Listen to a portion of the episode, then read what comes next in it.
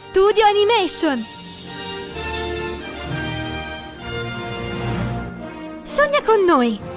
E con i migliori film d'animazione!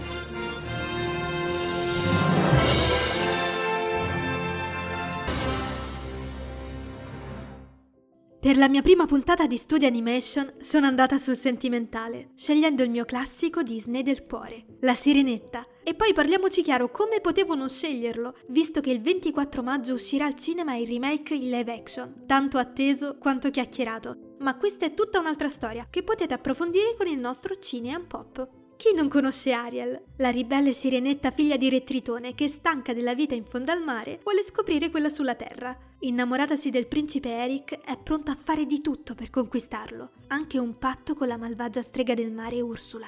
Negli anni Ottanta la Disney stava attraversando un periodo di crisi. Gli incassi erano bassi e Taro nella pentola magica del 1985 diede il colpo di grazia. I film successivi ebbero dei buoni profitti, ma non si trovava la strada giusta per fronteggiare la concorrenza, che stava diventando spietata. La Sirenetta fu la svolta, un prodotto che funziona, un vero successo al botteghino. Però ha dovuto pazientare un bel po' prima di essere creato. Il progetto iniziò, pensate, nel 1939 ma fu subito abbandonato. L'idea di riprenderlo tornò nel 1985, ma fu ancora accantonato perché solo un anno prima era uscito un altro film su una sirena, il live action Splash Una sirena a Manhattan.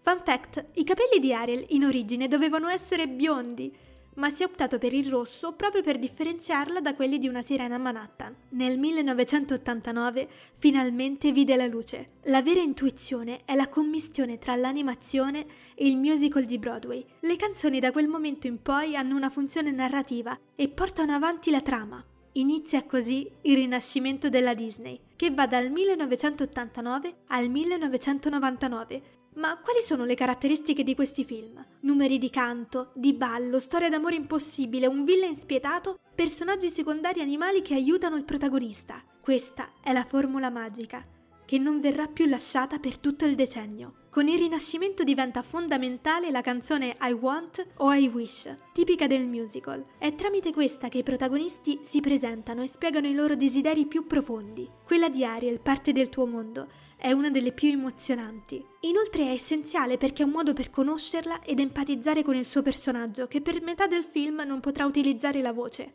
Ma un giorno anch'io, se mai potrò,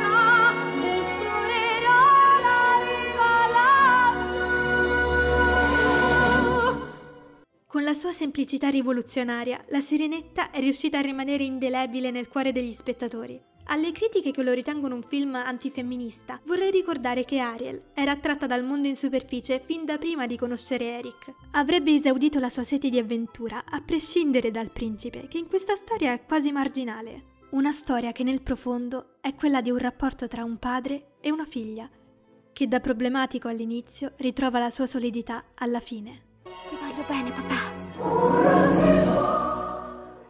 Per questa puntata di Studio Animation è tutto. Io sono Noemi, vi saluto e vi auguro una buona visione del film. Se non dovessimo risentirci, buon pomeriggio, buonasera e buonanotte.